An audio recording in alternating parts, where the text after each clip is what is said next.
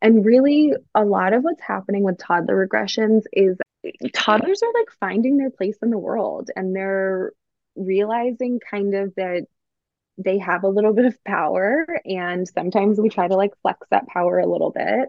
Toddlers are able to just stay awake for a lot longer. And so that can also mean that maybe we start like protesting bedtime because we're like, all right, like I don't need to fall asleep. Because a lot of times I try to look at what's going on beneath the sleep. And so we see these things kind of manifesting, you know, a lot of times like in your bedtime routine, they really start protesting. But really, at the heart of a lot of toddler sleep regressions, it, it's just the fact that we're separating from our child for a really long time. They don't really know what's going on like what do you do outside of this room when I go to sleep? Like there's a little bit of like drinking wine and watching right. my Bravo TV, honey. Right. You're listening to Breaking the Ice podcast, a podcast I created for wives and girlfriends of pro hockey players. My name's Devin dodero I'm the wife of Charlie dodero We have two dogs, a little boy Crosby, and a baby girl on the way. We spent eight months of the year living the hockey life in Europe but we've also spent about five seasons in North America. I've been around the block, sometimes just for a cup of coffee, but I wanted to share the tools, resources, and what's helped me along the way while also learning every week from each and every one of you. In this podcast, we share tips, tricks, do's, and don'ts for all things women, all things hockey, friendships, trades, long distance, moves, and life in general, so you don't feel so alone. So put your headphones in, go for a walk, and feel like you're sitting down with your best girlfriends. Oh, and make sure to follow the page on Instagram, Breaking the Ice Pod. Let's lace them up and tune in for a new episode every Wednesday.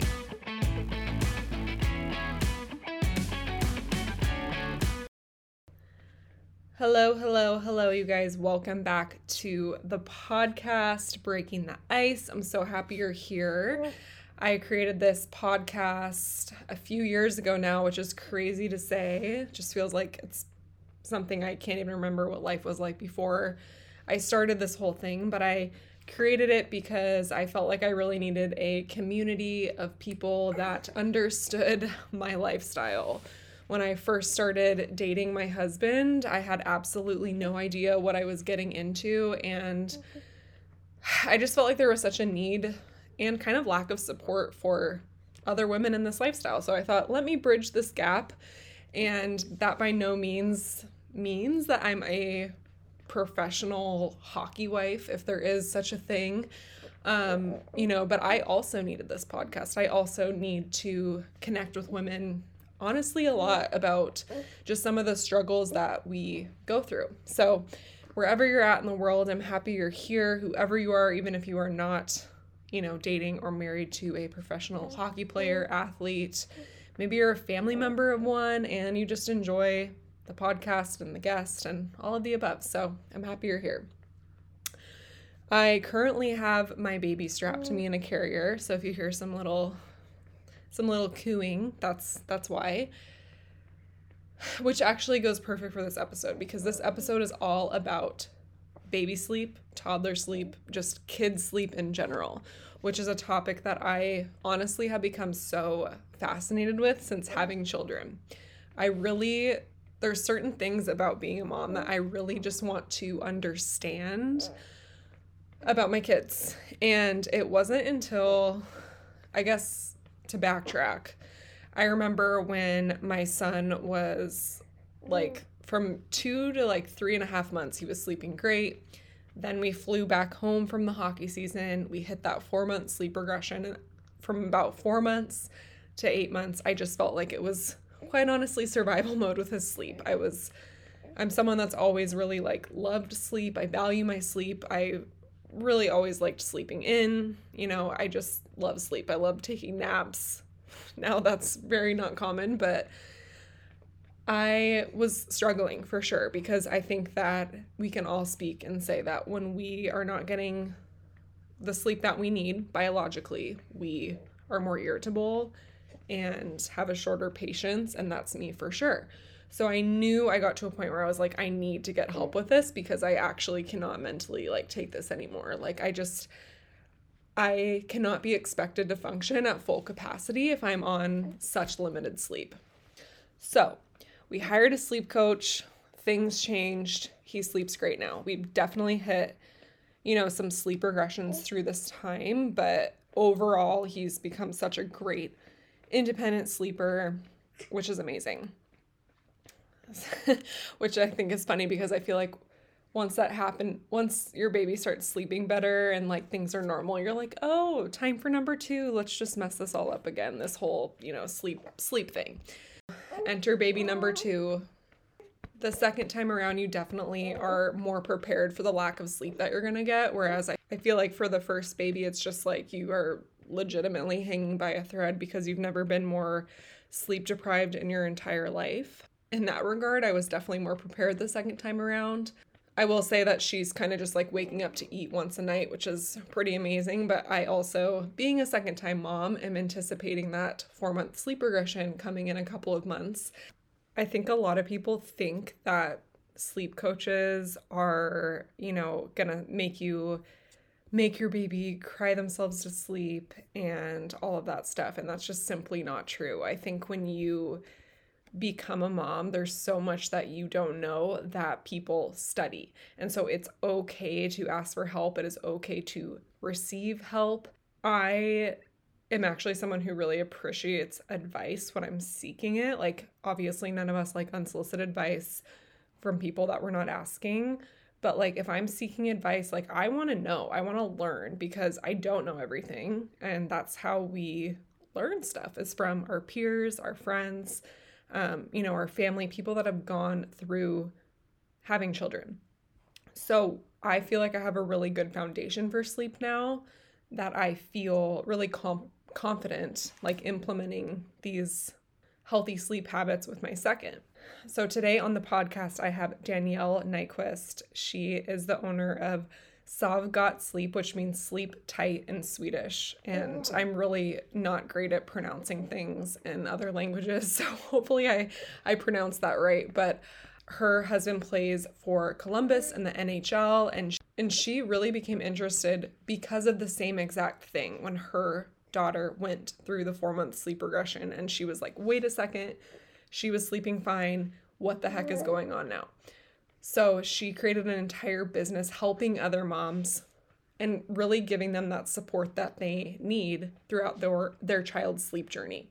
In this episode, we talk about so much going from how to implement and when to implement sleep healthy sleep habits to what regressions are and some tools that you can take with you as you're going through these sleep regressions we talk about toddler sleep, toddler sleep regressions, transferring your toddler into a toddler bed from a crib, a terrifying thought to myself, who has a very energetic little boy. I also asked her about the witching hour, which is something I posted on my personal Instagram a few weeks ago, and so many moms responded, I'm right there with you. Help me with what you hear.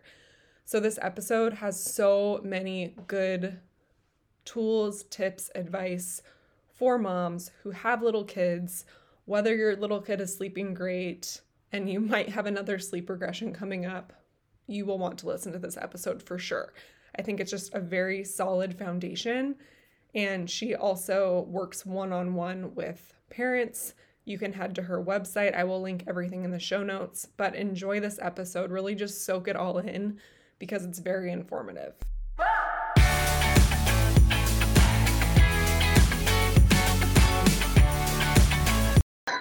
No, I'm I feel like that's such a good segue. Like we should just dive in and yeah. Yeah, I'm honestly so excited that you're here because sleep is so important and I'm obsessed with sleep for myself, but I feel like I really took an interest in it once I started struggling with it with my first child. And that's when I really wanted to fully understand like what was going on and why certain things were happening. So, and I know a lot of other moms want to learn more about it too. So I'm so excited to have you here today. Well, thank you so much for having me. And I mean, you hit the nail on the head. I think that that's exactly how I got into all of this. It was really our first daughter that, like, just completely knocked world upside down.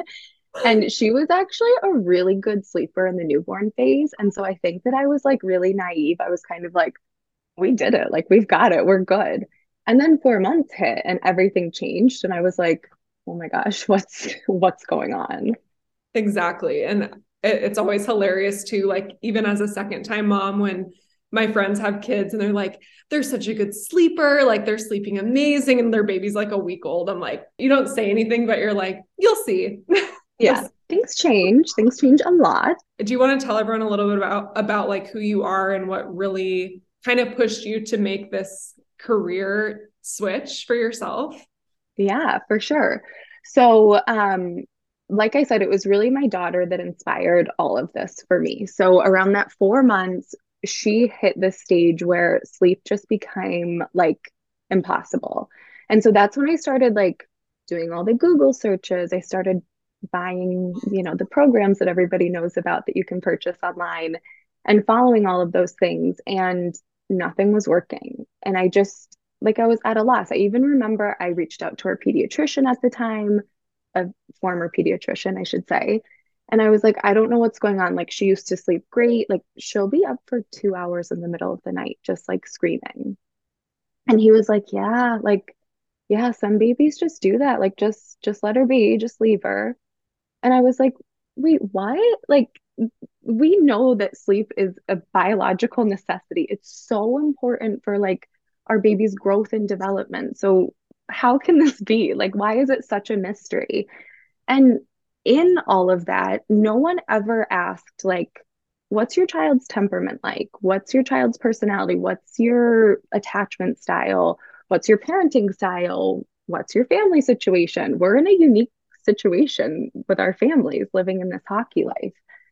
And so that's what really kind of prompted me to just take a different approach to sleep. And I started becoming obsessed with all things sleep and really wanted to be able to provide families with like an education backed approach that focuses on like creating a sense of safety and security for your child but that also provides the parent with a ton of support because sleep isn't linear and like you said, like you'll talk to your friends and you hear about kind of like these unicorn sleepers and they sleep seven to seven and they take great naps. And like there's just so much inf- misinformation about infant sleep that leads parents to believe that they're doing something wrong and you're not. Like it's just that sleep is really hard and it's constantly changing and you're constantly like troubleshooting to try to find out what will work best for your child, your specific child. Yeah, for sure. And I, it, like you said, it's definitely not like a one size fits all, and every kid is different. And yeah, I think you have like expectations of what it's going to be like. And at the same time, like when you have a kid, each phase is so different. Each month is so different, especially in that first year. So, like, one month you might be like, oh, I got this. Like, they're sleeping great. And then the next month is like total shit. And you're like, what am I doing? And then when you're sleep deprived, it's not a good situation. Like it's just shorter patience, you know, irritability. And that's what really inspired me to seek help with my kids' sleep because I was like, I am not being the mom I want to be because I'm up seven to eight times a night when my kid is eight months old. And I feel like that's not, quote, normal and I don't want to use that word, but it's just to me, it didn't feel normal. I was like, this should not be happening. So I wish that I kind of had like those tools and steps to implement myself from the very beginning of like going back to before or just like at the beginning stages of when I had a kid because I really had no idea.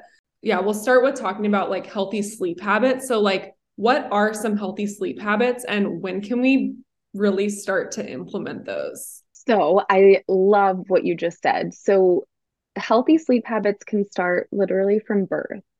And now when I think about newborn sleep, I think a lot of times like we're we're prepared as parents for the lack of sleep that's going to come to an extent. Like you know that like sleep is going to be really tricky for a little while, but I think the actual reality of newborn sleep is just you know, it's completely different once your baby is actually here. So, newborns, when I talk about newborns, I mean like birth to about four months. Newborns sleep a lot. Like, newborns can sleep up to 18 hours in a 24 hour period. And like, that sounds great, right? You're like, the baby's asleep more than they're awake. Like, okay, mm-hmm. that's that's fine. We've got it. But the thing about newborn sleep is that it's super broken sleep, right? So it's broken up by tons of diaper changes, tons of feeds, hopefully some awake time, in all of that. You know, we're doing some tummy time and reading books and all of those things. So that reality, just knowing that like the sleep is super broken, there's really no consistency, you're completely following the lead of your baby. That's important to know. I think another thing, this is kind of like a knowledge is power kind of thing. Like the more you know, kind of the better you feel about sleep at this stage. Um, infant sleep is very interesting in that newborns have two forms of sleep. So you have active sleep and quiet sleep. And quiet sleep is like exactly how it sounds. It's like calm, peaceful. You look at your baby, you're like, yes, they're sleeping. And then active sleep is like that grunty, noisy, like sometimes babies actually crying. They're moving a ton, like breaking out of their swaddle. And that's when parents are like, oh my gosh, they're gassy or something's wrong or what's going on. And what a lot of parents don't know is that actually babies sleeping during that time. That's this active sleep. And what happens is, with the best of intentions, parents go try to offer some kind of intervention or, like, you know, comfort baby back to sleep, and you're really waking your baby up. So I always I'm not saying like don't respond to your child. I would never say that, but I am saying like really assess the situation and make sure your baby is actually awake before you go try to, you know, replace replace a pacifier or shush them or give them a little rock back to sleep. Um so I think those things are kind of just like important to to kind of understand about newborn sleep especially. But in terms of setting up healthy sleeping habits, like start that from birth. And so, what I think of when I think of healthy sleeping habits, I think of the environment that the baby's in for sleep. I think about like the schedule that you have and not like a structured, like they have to be going to sleep at this time or whatever, but I'm talking more about like wake windows. And then I also think about just like your routines around sleep and your approach to sleep. So for the environment, we know that babies sleep best in a quiet, dark, dark, dark, and um, a quiet, dark, and cool environment. Sorry, that's the word I'm looking for. Mm-hmm. So, so like we want unheated apartment complex that I'm in right now. It's just perfect. Yes. I mean, so we're looking for more like 68 to 72 Fahrenheit. so we might be dropping a little bit below that. Yeah. Sorry to interrupt. Had to add. Oh my gosh, no, you poor thing. I don't know. Cold and quiet. Quiet. Okay. Yes. Ideally, baby can be in their own sleep space at some point. We can kind of talk about when that would be the best time to um, transition baby to their own sleep space. But you want to make sure they're in a safe sleep environment, so a bassinet or a crib with nothing in it. Um, we're always using a sound machine. Sound machine, sound machine. So, sound machines actually can help a baby fall asleep three times faster than babies that don't use a sound machine. Um, so, you want that like six feet away from their sleep space, like their crib or bassinet, and at like 40 to 50 decibels. So, environment is huge for sleep. That's like the first thing I think about. The next thing that I think about are wake windows, kind of like your schedule and just knowing that babies have like an optimal window that they should be awake before sleep. And that sets baby up for going to sleep not undertired. An undertired baby like will probably fall asleep just fine for a nap or for bedtime, but they likely won't stay asleep very long because their sleep drive, like their sleep pressure just wasn't high enough that also prevents you from putting your baby down overtired. And overtired's just not a fun one to deal with. Um, they really will protest going to sleep. They have a really hard time settling down. They'll usually wake frequently, wake early in the morning. that's not good at all. So, kind of paying attention to those wake times. And in the newborn stage, in addition to those wake times, you're also looking at your baby's sleepy cues. So, those are like the yawning and rubbing eyes and red eyebrows, kind of that glazed over look where like they're not really paying attention to you. That's another really important thing when it comes to sleep. Um, and then I think just thinking about the way that you approach sleep. Like, do you have a really solid bedtime routine? Again, like from birth. I know that sounds silly, but like, it's just, you know, you're like, my newborn's going to have a bedtime routine, but like, kind of, yeah. There's so much I want to like unpack within it, but like, I feel like you're making so many good points with the wake windows, those creep up so fast by the time you like feed them, change them, boom, baby has to go down again. And I feel like it's so easy to lose track of time. So, like, I always try to look at the clock like, okay, like, you know, baby just got up, it's 5 30, gonna start looking for sleepy cues in the next like 30 to 35 minutes. If she's okay, you know, push it maybe 10 minutes and then try again. Because I feel like when I don't look at the time, all of a sudden I'm like, oh my God, she's been up for like almost two hours because I'm just like busy or doing XYZ. So, wake windows, I feel like helps so much if you're just aware that that's a thing. Mm-hmm. For sure. And I like how you said that too. Like, you'll kind of keep an eye and you're like, oh, it's been 35 minutes. Like, that's a great time to start winding down, right? And if you have a newborn, like, that's a great time to swaddle them up and maybe move them to wherever their sleep space is to just kind of like wind things down and show like sleep is coming. And that's a good way to also start introducing like independent sleep, right? Maybe you're going to lay baby down and see right at the end of their wake window, like maybe you can just put yourself to sleep here on your own, which is great. Yeah. Um, but yeah, wake windows are huge and they change all the time, all the time. Yeah. So with that, it's I'm trying to refresh my memory as well because it's like going back a step. Is there any, you know, websites or apps that you would use to kind of keep yourself updated with with each change that happens each month like okay now we're in month 4 now we're in month 5 how do we know how long baby should be staying awake for? Yeah so um you can just go to my website. Um so plug it girl.com um, just a little plug there. But so I have a really helpful um, chart that that like lays out all of your not only the wake windows, but also what some people don't know is like your baby also has an optimal amount of daytime sleep that they should get, like their naps. And that changes frequently too. They have an optimal amount of like total sleep that they should have within a 24 hour period. Um, and all of those kind of scheduling components go into having good sleep. Um, generally, wake windows are changing about monthly, um, and especially for those first like 12 months. But I should also say, like, just because your child turned four months old doesn't mean that they need to be on a two hour wake window. If your wake windows are working for you, you keep them until you start to notice some sleep disruptions. And then maybe you can refer back to your chart and you're like, oh, yeah, that's because they're four months and I'm only keeping her up an hour and a half and she might be ready for more like two hours. Totally. Um, so it's totally like a guiding, guiding force. So you mentioned that when your daughter hit the four month sleep regression, that's kind of what made you start to really like get interested in this topic. So will you ju- will you talk a little bit about like what a sleep regression is? Yes. So I actually love to talk about sleep regressions.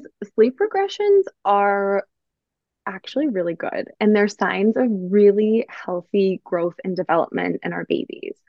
So there are a lot of them in really like the first 2 years of life. So mm-hmm. the first one happens at 4 months old. I think the four month regression, especially, is a good one to focus on because that's a lot of times that that's the point where parents are like, what's going on? Like maybe we had an okay sleeper and now like they're literally waking up every single day. And so what happens there is baby's gone from this newborn sleep, like we talked about, that active and quiet sleep, two forms of sleep. And there's a huge maturation of sleep cycles at this point. So babies go into having four different sleep cycles. It's a much more adult like way of sleeping. So, with that change into the four sleep cycles, there are more points in which baby can kind of become aroused between those cycles. So, babies can have a hard time connecting their sleep cycles. A sleep cycle is anywhere from 30 minutes to 120 minutes, just depending on your child. Um, and so this is why parents are seeing suddenly at four months, like my baby's waking up every hour. They're waking up after every single sleep cycle now. Um, and that's just really hard. So this is this has to do a lot with just some crazy development that's happening around sleep. This is a great time to start introducing some independent sleep skills just because baby is generally pretty ready for this. Night feeds are generally, you know, maybe there's one or two. That's totally fine. You should always feed your baby through the night as they need. Um, but that's kind of a fun one because like so much is going on within their little brains. And once they learn how to connect those sleep cycles, they're going to start giving you really nice long stretches of sleep. Is there anything that we can do as parents to stretch the sleep a little bit longer or get them back to sleep? I mean, that's going to come up for me again, but I just going back to like in my head i just i feel for everyone that's might be in that stage right now because it's really really hard when you're you also as a parent are not getting those really long stretches of sleep and it can be really frustrating too because you feel like you're kind of doing everything to to that you can do you know but sometimes it feels like nothing's working and then they just you t- you i don't know if you felt this way but like taking so long to get them down and then like 30 minutes later it's like bing i'm awake mm-hmm. again those reels where the baby's like coming back it's like five o'clock six o'clock, o'clock. literally yeah. yeah. And that's exactly what's happening at this time. And it is it can be so frustrating. And i think for a lot of parents too like it can i know i speak for myself when i say this but sleep at first with our first daughter it brought up just so much anxiety for me because it was just like when's it going to happen? She's going to start crying. Oh my gosh. And so there's so many things that we can do to help make this a little bit better so, one of the biggest things that we can do is to try to let baby fall asleep independently. And so that means we're getting baby drowsy, not too tired, and then laying them in their sleep space awake. This is going to help them fall asleep independently, which also means that when they have those brief awakenings between their sleep cycles, they're more likely to be able to put themselves back to sleep independently. Now, at four months, right? This is, we're just kind of exiting that newborn stage, and newborns need all the support to sleep. So that's a really big jump to be like, here I've been like rocking and holding and wearing my baby to sleep. And now you're saying just lay my baby down and like they'll fall asleep. Hilarious. So we can still, right? Like, okay, easy enough. It's not going to happen like that, probably. It might. So you should try. Um, but there are lots of things that we can do, offering some cribside comfort and gradually kind of weaning down that comfort a little bit mm-hmm. as baby becomes more able to settle on their own. Um, so I love like a little booty pat or something if your child's sleeping on their on their stomach at this time. You should always put your baby back to sleep. have to put that in there. Um, but like a little rub on their face or something like that while they're falling asleep. And you're not going to be doing this forever, but you're meeting your baby where they are right now. And that's so important to help them learn how to fall asleep in their space alone. Um, keeping track of their wake times, that's super important because if you try to put your baby down overtired, undertired, you're going to run right. into some issues. Um, but really starting to to encourage that independent sleep um, and thinking about kind of maybe pulling back on some of the sleep associations that you had introduced in the newborn stage. So maybe if you've been rocking to sleep while feeding, maybe we can try just one of those things.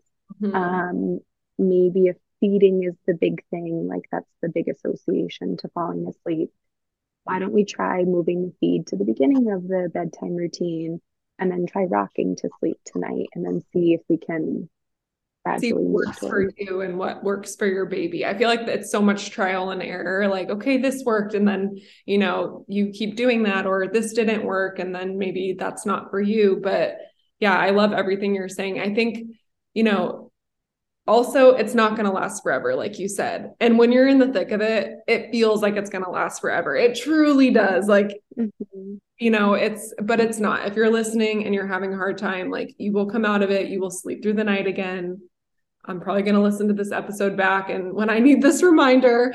But yeah, I mean, it's tough. But you also, you know, another thing, especially I think for a lot of people listening, you you feel like it's so difficult and it's so hard. And for a lot of us, we're doing this alone. Like a lot of times we don't have a partner.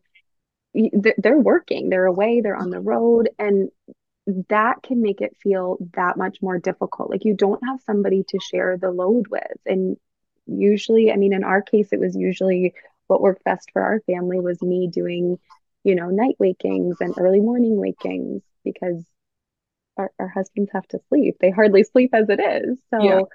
um that's a good that point. can really add to the, yeah. The struggle.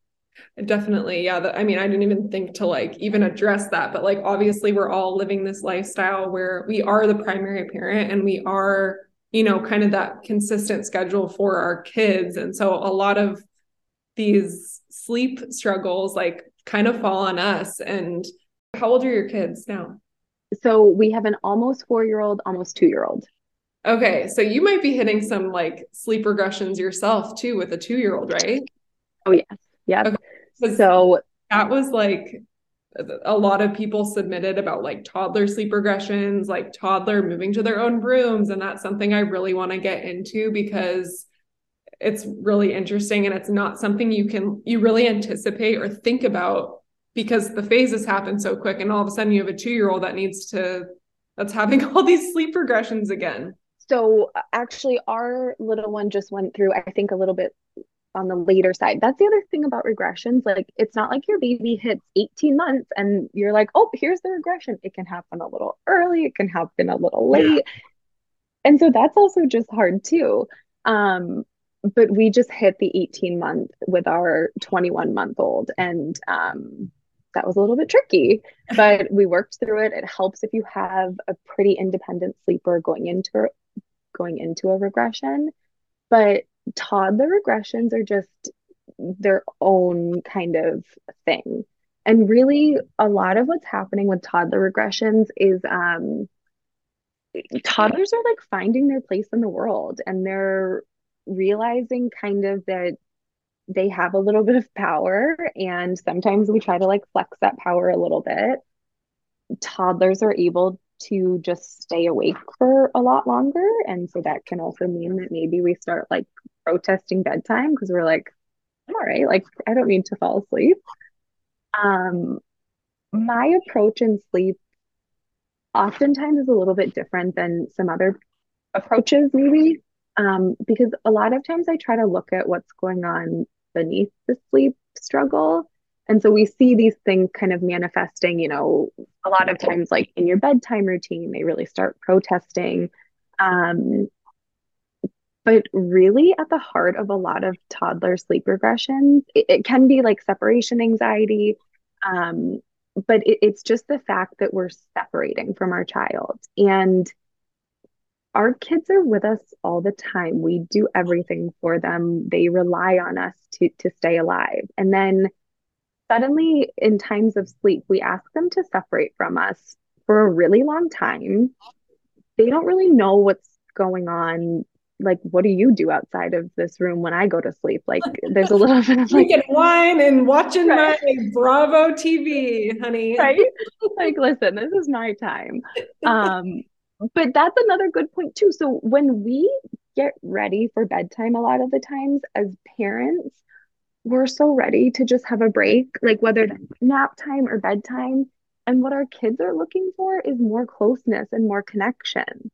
And that can be really hard. Like you kind of have to bridge the gap there between like, I need my space and my time because it's been a day or, you know, dad's been on a road trip for a week and like, ah. Um, and then the fact that our kids really need this closeness and connection. So again, I try to think of toddler sleep regressions and struggles as kind of that that um, separation and and the the trouble that's going on with your child in that separation. So we always want to foster a sense of security and connection with our child. We want to have a really solid bedtime routine. And around this time is when you see that you really have to start enforcing some pretty strict boundaries. And this isn't like mean or punitive at all, but our child needs to know this is like a Dr. Becky thing, like that we're the sturdy leader. Like what I say is for your safety right now, right? Part of keeping you safe is making sure that you get the sleep that you need. And it's your job to make decisions around your bedtime. I'll have clients come to me and be like, we have to read six books and I have to sing eight songs. And then, like, maybe she'll lay down in her bed. And I'm kind of like, well, you don't have to sing six songs and, you know, whatever. Um, that's there's there's going to be like a transition that goes along with changing all of that but that's going to look like you talking to your child about this you know seems like it's really hard for you to fall asleep lately and we've been singing a lot of songs and we've been reading a lot of books and I've kind of decided that that's not working. So here's what we're going to do tonight. And you're going to lay it out. That might sound like tonight when we go to bed, you can choose one book and we'll sing one song. And then mom's going to leave the room. And then you're going to do that. Mm-hmm. And sometimes, right, that there might be protest with that, like, wait, no, what about my other 16 songs?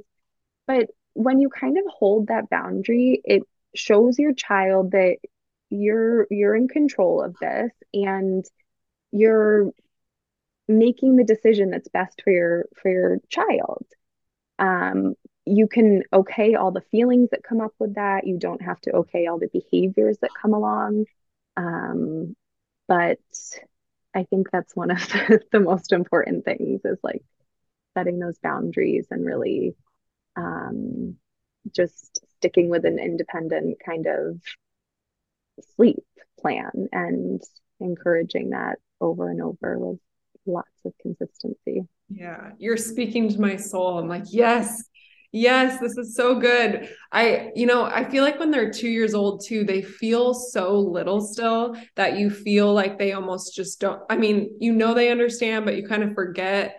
And I have found that just communicating to my toddler helps so much. Like if he's having big feelings or something, like just being like, are you frustrated? Like you seem really frustrated that you didn't get X, Y, or Z. Like, would you like this or would you like this? And like he'll be like, he'll rein it in and and really get back to it. So it's like doing that with a bedtime, like maybe giving them, okay, I can see that you're kind of not wanting to get go to bed yet. Do you want to do this or do you want to do this? And then we'll get in bed and then okay. You know, it's like it's just interesting how like you can totally change the dialogue and like I I do know a lot of people that like feel like they're stuck in that oh like it just takes so long to get down and that can be really frustrating for people. And I think I hear this especially when moms are transitioning their kids to a toddler bed in their own room. We have not done that yet. I am ter- terrified for the day and I'm I'm really he's in a sleep sack still. So I he like doesn't know he can get out of his crib yet. Thank god. Um but I plan on doing it this summer because I'd rather do it in our house at home than doing it like in Europe in an apartment. Like I just want to do it in his kind of like comfort space.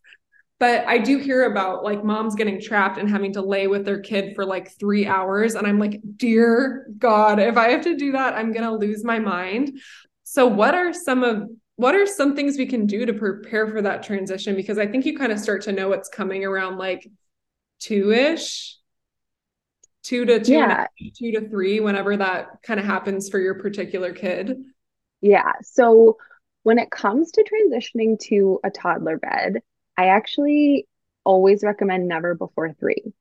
Now, the the the kind of caveat to that is if your child is getting out of their crib like if it's a safety thing of course we can't let them like be falling out of their crib so but that's why i love that you still have the sleep sack on that's something that i'm always like try a sleep sack again if your child's like getting out of their crib, because usually that kind of just prevents them from being able yeah. to get their leg up and you know, do like the escape once they figure out. I mean, it's yeah, you're like, oh no, it's happening. Yeah. so if you have to transition a younger, a child younger than three into a bed, it's going to take a lot of persistence and consistency. They're just not until the age of three, and honestly, some kids even a little bit later, they just don't have the concept of boundaries. And especially around like 2 years old it's it's truly just not safe for your child to have that kind of freedom. Um so if we're talking about a younger toddler i mean like in that two two and a half anything before three that's had to transition to a toddler bed a big bed the first thing i think of is just safety. Like we have to keep the sleep environment safe so we're completely baby proofing. There's nothing out that that baby can get into. We're adding like a baby gate or a handle on the door because like they don't know that they can't just like go walk around. Um that's not to be me. It's not like you're locking a child in your room. No, but they could be like rummaging through like the fridge or like walking out the front door. Like you don't know if you're sleeping, you know what I mean? So Exactly. So those kinds of things are super important. Um, if you're able to wait to closer to that three year mark, children just have a much better understanding of boundaries. And I think a lot of parents really worry about this transition. And sometimes it's really not as bad as we kind of make it out to be. Um, we're doing a lot of prep ahead of time. So we're going to talk about the fact that we're getting a new bed. We're going to try to set up the new bed in the same place that the crib was, mm. just to okay. create that consistency a little bit. Yeah. We're going to talk about the expectations that come along with that. So, you know, at nighttime you sleep, you're in your bed. You can talk about maybe what your plan of action will be if your child needs you in the middle of the night. Um, we're doing a lot of silly things. Like you said that your son's still in the sleep sack. So we need to like teach our child how to cover themselves up. Mm. Covers can be like a whole thing. Yeah. It can be We're like, oh my God, what is this foreign thing? yes. It can be like maddening. And then you don't want to have to go into the room 16 times at night to like cover your child back up. So there's a lot of prep that goes into it.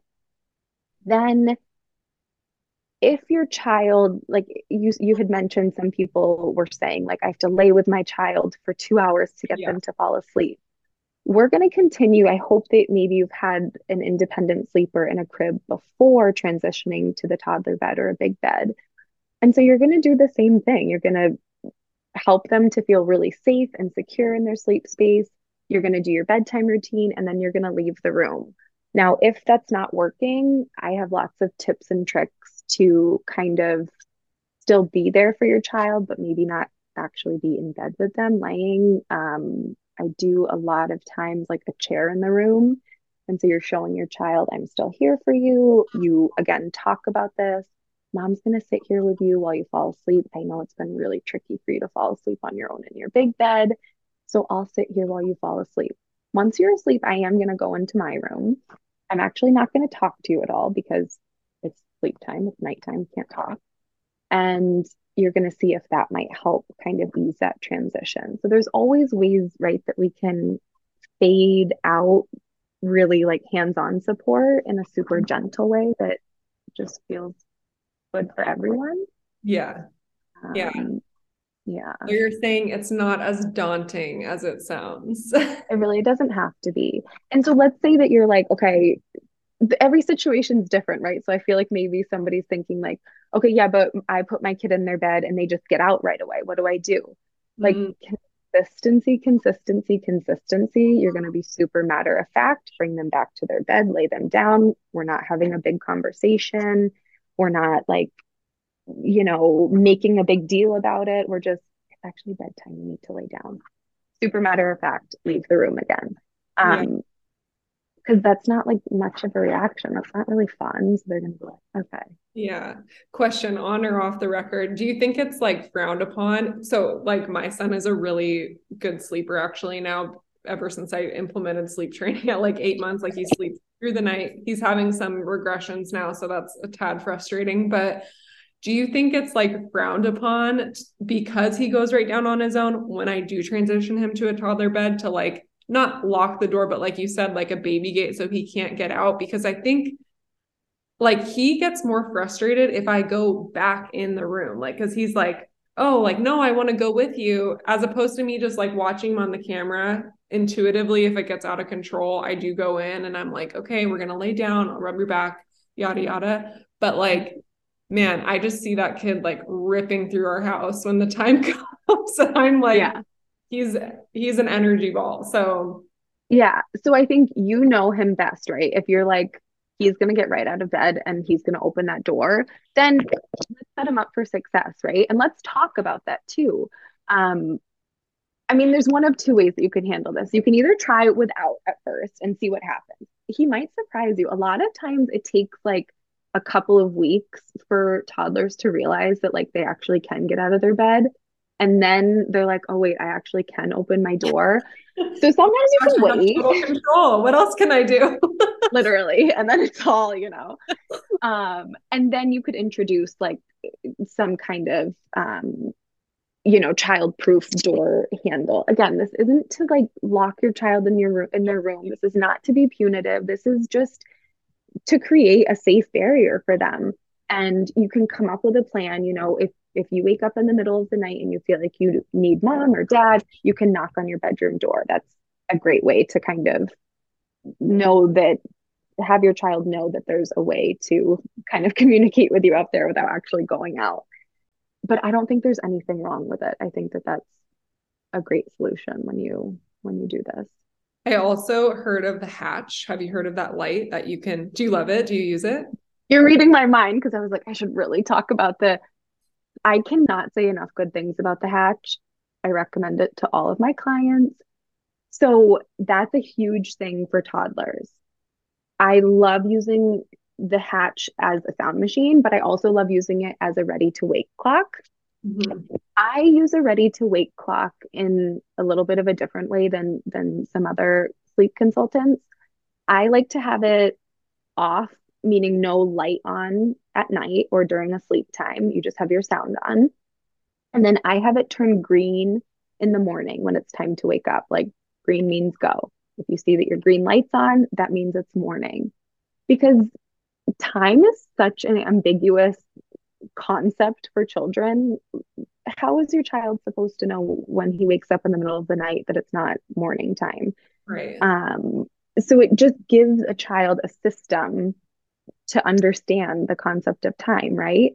And when you introduce a ready to wake clock i would also suggest that you really set your child up for success. So maybe you start using one because you've been dealing with early morning wakings if your child's waking up at like 5:30 so for the first morning that you introduce it set it for 5:31 like and have a huge celebration right? And then we're going to scaffold on that. Like we don't really want them to wake up at 5:31 but 5:30 it's too early. But if you're dealing with early morning wakes right this is going to totally, get you there. Totally. so then the next morning we're adding five minutes and we're having a huge celebration like oh my gosh you waited for your green light. That's so great. It's morning time. Now we can get up. And yeah. we'll gradually move that to you know, six o'clock seven o'clock whatever it is. Yeah that's a really smart invention yeah a lot of the questions were just like the toddler the toddler questions and i feel like you just kind of hit the nail on the head with everything and really answered everything. I think it really gives people a good base to go off of but i wanted to ask you a question though about like witching hour because that's it's actually like a personal question because that's something I'm struggling with right now and I don't know if you have any feedback as a sleep consultant for that kind of thing but it's something that's really frustrating. And it's like when I'm looking at the clock, I'm like, okay, my baby has been up for three hours and I cannot get her to sleep when I've tried to stick to a wake window. Do you have any advice for me or anyone else that's dealing with it? Because when I posted to my Instagram page, I got so many messages from people saying, I am literally dealing with the exact same thing right now. Please send me any answers that you get. So, witching hour is so hard. It's really hard. This is happening generally in the afternoon to evening. It's not usually an hour, it is usually many hours of baby just being fussy. And a lot of times, what it comes down to is that they're just so overtired.